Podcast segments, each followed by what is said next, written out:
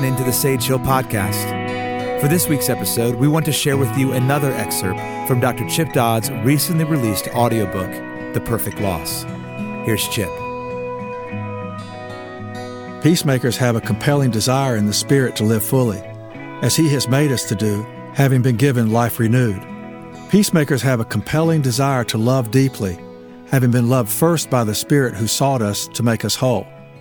Peacemakers also have a compelling desire to lead well, being of maximum service by giving oneself away for the Creator's purposes. When my youngest son William was eight years old and Tennyson 10, Sonia and I and the boys were driving home one Friday night after going out to eat. Summer warmth and early evening coolness had settled down into night. We had had a good meal, and I was just finishing the evening by going down Main Street with my window down and the air conditioning on. The sounds of summer eased through the car as we headed home. We were sitting at the corner of Main Street and Tennessee Boulevard, where we were about to turn left and pass the church I mentioned when this story you are listening to first began. Forty plus years have been added to my life since then. The evening was calm, the day finished, life was good. I foresaw a vacating of thought. I could pretend, at least for a while, that the magazines and mythology about small towns sinless people, perfect marriages, and trouble free living could be true. Then William said from the back seat, Dad, do you remember when I hit the home run at McKnight Field? I heard William clearly, but wanted to say, What? As if I didn't hear him, so that maybe he would say, Never mind, or, or nothing. Then I could stay away from my fear, difficulties, any trouble brewing, love, and my own son's heart. Since William was eight, not four, I had no wiggle room for imaginative stories like, Yes, I do remember the home run, the one that bounced off the top of the car that started the horn, and a bunch of other horns started and kept going until a hundred car horns blared for hours and dogs howled and the game had to stop while everyone ran to their cars in a mad dash and everyone was laughing, even the dogs that watched the game? I said truthfully and gently, instead, no. And then he said, Yeah, Dad, you remember. I really hit the ball and it bounced over the fence and everybody thought it was a home run, but really, it bounced over, but it was a home run. I felt more fear and a dawning pain of compassion, searing into my stomach and pulling my heart out. I slowly said, No, William, I don't remember that. Children's bodies are barely big enough to contain the heart God has fashioned within them, which is why they need so much care, focus, time, attention, and guidance. God doesn't really see that truth about us changing. He identifies us as children of God and His people in need of Him throughout Scripture. Our bodies only get bigger, and we learn how to contain our hearts. Then the probabilities of having intimacy with God are reduced unless life breaks through. When life breaks through, we can have heart again and grow from the soil of who we are made to be. We need heart food more than body food. William needed heart food, and I needed to not pretend. William screamed from the back seat, don't say that. Don't say that. Yes, I did. You remember. The silence in the car weighed in heavily, and a thousand words of heart sat on a tipping point. To be brought into the light or to fall into the dark of unsettled shadows and squashed dreams. My little eight year old son beckoned me to meet him in his expression of pain while he was telling me to leave him alone. The vacating part of me that pretended wanted to run away from William's pain ignore him, or teach him about life. I had the night planned already. I wanted to fix it by telling him something I didn't know to be true. You will hit a home run next time. I wanted to feel better, postpone his agony by pretending a gushing cut was just a scratch. I wanted to attack what I could not control, shut him down with my own denial about life's tragic outcomes, and tell him to toughen up. I wanted to give him a resignation pill, the infamous fix all, Life's not fair, so get over it and get on with it. This half truth always works to shame hope into its corner with its back to life. The preponderance of evidence of life's unfairness is always weighted toward loss winning the match. This half truth squishes hope, makes it look weak, silly, and useless. Most of us do not rediscover that hope in the midst of tragedy. Finding hope, however, in the midst of survival frees us. We are liberated to fight for full life because of who already fought for us. Perseverance is a refusal to believe that our hero, Jesus Christ, will ever be defeated. Without the hope, we cannot find the perseverance. He called me from pretending to peace. He called me into peacemaking. He called me into the war of love. I remembered a scene in William's life some three years before. He played baseball on a T-ball team, the ultimate fantasy game for burgeoning heroes. The player hits a baseball off of a stationary tube at home plate and runs. In the world of the untutored, it can be a carnival. But to the boys who can already imagine, it is where dreams can come true. After a game, William walked into the center of a small circle of Tennyson's friends who would be playing later in the day. He stated stoutly as he looked up into their faces, Y'all think I'm just a little T ball player, but I'm not. I'm good too. The other boys looked at William, heard him, and looked rather nonplussed by the declaration. They looked on, including Tennyson, without comment, question, or concern, and William said no more. It just happened, and I remembered questions rising in me that I didn't ask or move into. Kids just say the darndest things, huh, is where I left the scene. I also remembered several years later during a pregame batting practice with Tennyson's team warming up for a game. Williams' team would play later in the same baseball complex. Out of 10 pitches thrown to Tennyson, he hit nine out of the park. The team he played on that year won the Dizzy Dean State Championship. Tennyson hit a passel of home runs that summer and stowed them all in a drawer in his bedroom with the trophies. He also had a nickname, T-Bone, which became very memorable to other boys and interested parents who are involved in that tiny universe. A universe where identities are conjured up, shaped, confirmed, or missed conquered and lost. The times were all memorable with our sons the baseball, the teams, and the families. The boys loved their friends and baseball. William also was watching and hearing and feeling. We drove home in silence that night. I cried out in quiet desperation to God about what to do. I hurt inside about my young son. I knew pain. My William was in pain. God said only, choose. I loved my sons and Sonia. I knew one direction because of this God I knew. Stay true to the God who is faithful in a fractured world. Stay true to love.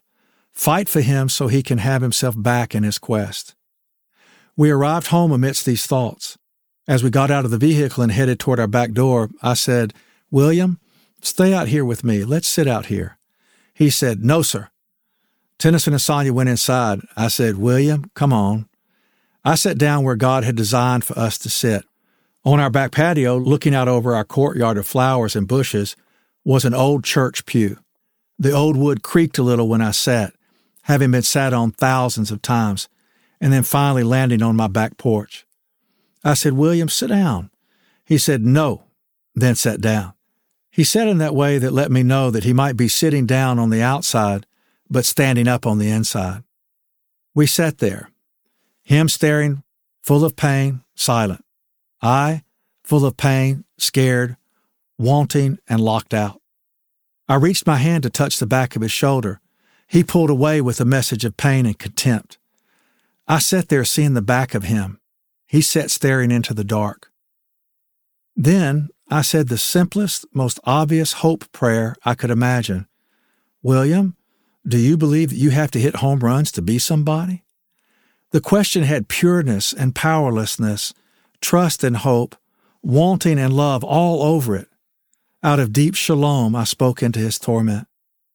Before I knew it, an anguished, guttural cry rose from within my eight year old. What do you think? he screamed. And then the many tears rushed forward as his torso fell over onto his thighs and his head rested against his clenched hands. What do you think? All I ever hear is T-Bone, T-Bone, T-Bone. I'm nobody. They don't even know my name. A wail emerged with chest racking tears as his ribcage shook. I'll never be anybody till I can hit a home run. I was leaning forward with him. His tears dropped like rain on the old red bricks, turning each spot black. I slowly reached out my hand and touched his shoulder blade and his body melted against my leg as I leaned over him in my own aching love. After a while, he breathed with the tired last breath that is rest for the grieving. And then I said, William, William, I don't even care whether you ever hit a home run or even play baseball. You're William. Your worth is yours. Your gifts are yours. You are your own kind of ball player. You'll hit a home run when it's time, or your gifts will play themselves out in many other ways. I love you for you. You've got to be William. I know you want to hit home runs. I know you hurt, but you're made to be William. He just cried himself into silence, resting against my leg with the side of his face turned onto my knee. He looked tired and rested and like William. Some of the words I spoke went into the openings of his heart. Most of them probably just splashed about and evaporated like his tears. But the love wasn't lost, nor his struggle for truthfulness wasted. He and I quietly talked more. He said after a bit, Can we go in now? Sure, I responded. Do you mind if I pray? I prayed, and then we went in. As we entered the back foyer, Tennyson and Sonia, who had heard the wailing, were coming from the kitchen into the foyer too. William saw Tennyson, moved to him quickly, put his arms around him, and said from way inside himself, I love you, Tennyson. There they stood, arms around each other, the one who walked in pain proclaiming love to the one who at the time walked in victory. Tennyson's cheek rested on the top of William's head, and William's cheek rested against Tennyson's shoulder.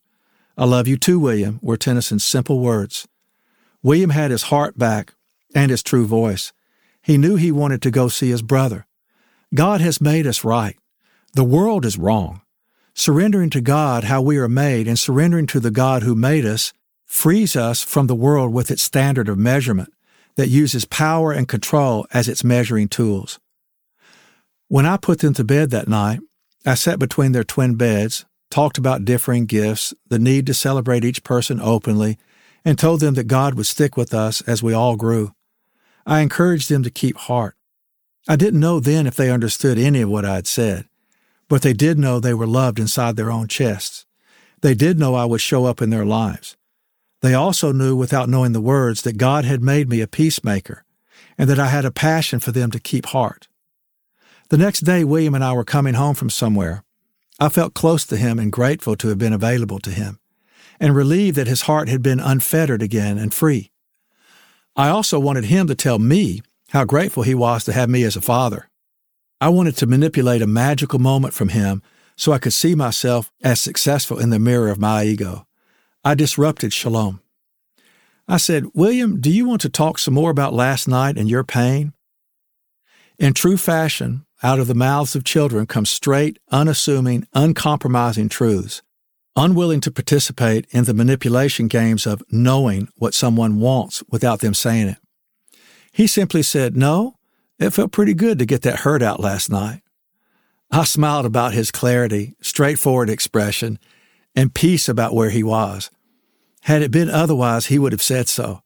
I shook my head at myself, wondering if I would ever grow up enough to be so truthful and free about giving up control over someone else's mind and heart. The first beatitude never ends. I saw myself and thanked God for his love and mercy.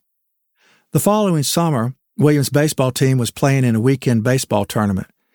He hit a high arching ball to deep left center that actually hit the very top of the fence and could have bounced in or out of the park. It bounced out for his first home run. I walked over to the dugout after the next batter was at the plate and congratulated him. I was struck by how clear and bright his eyes were when he looked into mine. He said, Dad, did you see me run around the bases like I've done that before? I laughed at all of us at that moment and said, Yeah, and returned to the watching fold of dreaming, desperate parents. Driving home, he said, You know, it really isn't that big of a deal. A bitter seed of resentment had reached into the soil of his true identity and had begun to grow tendrils. I'll show them, they will see, I'll be more, I won't feel, I'll have power, I must be that, I must be somebody, I'll get even, somebody will pay. All that determination makes self will, pride, figuring, and power mainstays in our lives and eventually makes us blind to ourselves, others, and to God. They will isolate us from true relationships and life, no matter how successful we appear to become. The pain of his heart needed to be known and joined. He needed the emotional and spiritual medicine of true relationship. Ambition had begun to feed off of his heart's passion, and precious worth was being enslaved by momentary applause. And I, his dad, wasn't paying attention. I was not running beside his heart. I had just been watching only.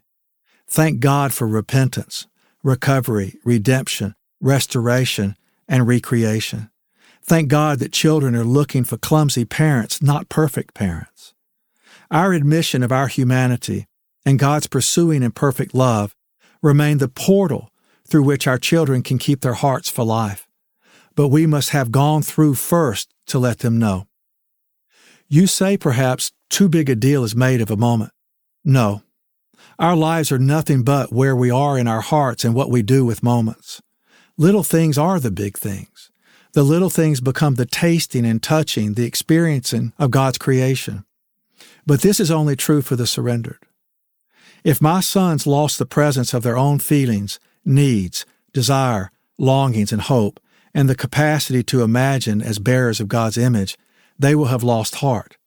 Then their identities will be stalled, and years meant for living fully may be twisted and knotted into destruction, despair, darkness, and death, unless they live in surrender. God takes our surrendered hearts and joins with us to bring us to full life, deep love, and genuine relationship.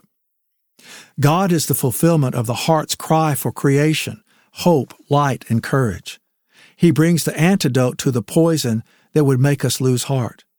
We don't have to drink deeply of the ways of the world that ultimately void our hearts and smother us with regrets and finally self condemnation. I cannot stop them from losing heart, nor can I make them keep heart. I can just show up with them in heart. That is what a peacemaker does. Peacemakers experience where they are in heart by feeling their feelings, being truthful about what the intentions of their hearts are, or remaining in confession and then giving it over to God and His processes. Peacemakers live in surrender, having found the bounty of such freedom. God does for us what we cannot do for ourselves. He does it. We desire as much for others. We know who does it. We just want it and move. God does it. God then sets us apart in the world but not of it. We are not its. We are human beings saved by grace through faith who see that we are God's poetry, being written even now into vibrant expressions of living fully, loving deeply, and leading well. Peacemakers started in brokenness of the first beatitude and have grown into the daily surrender and courage of the seventh beatitude. We hope you've enjoyed this excerpt from Dr. Chip Dodd's recently released audiobook, The Perfect Loss. For more information about Sage Hill, as always, visit us online at sagehillresources.com. For the remainder of this audiobook, The Perfect Loss, visit audible.com.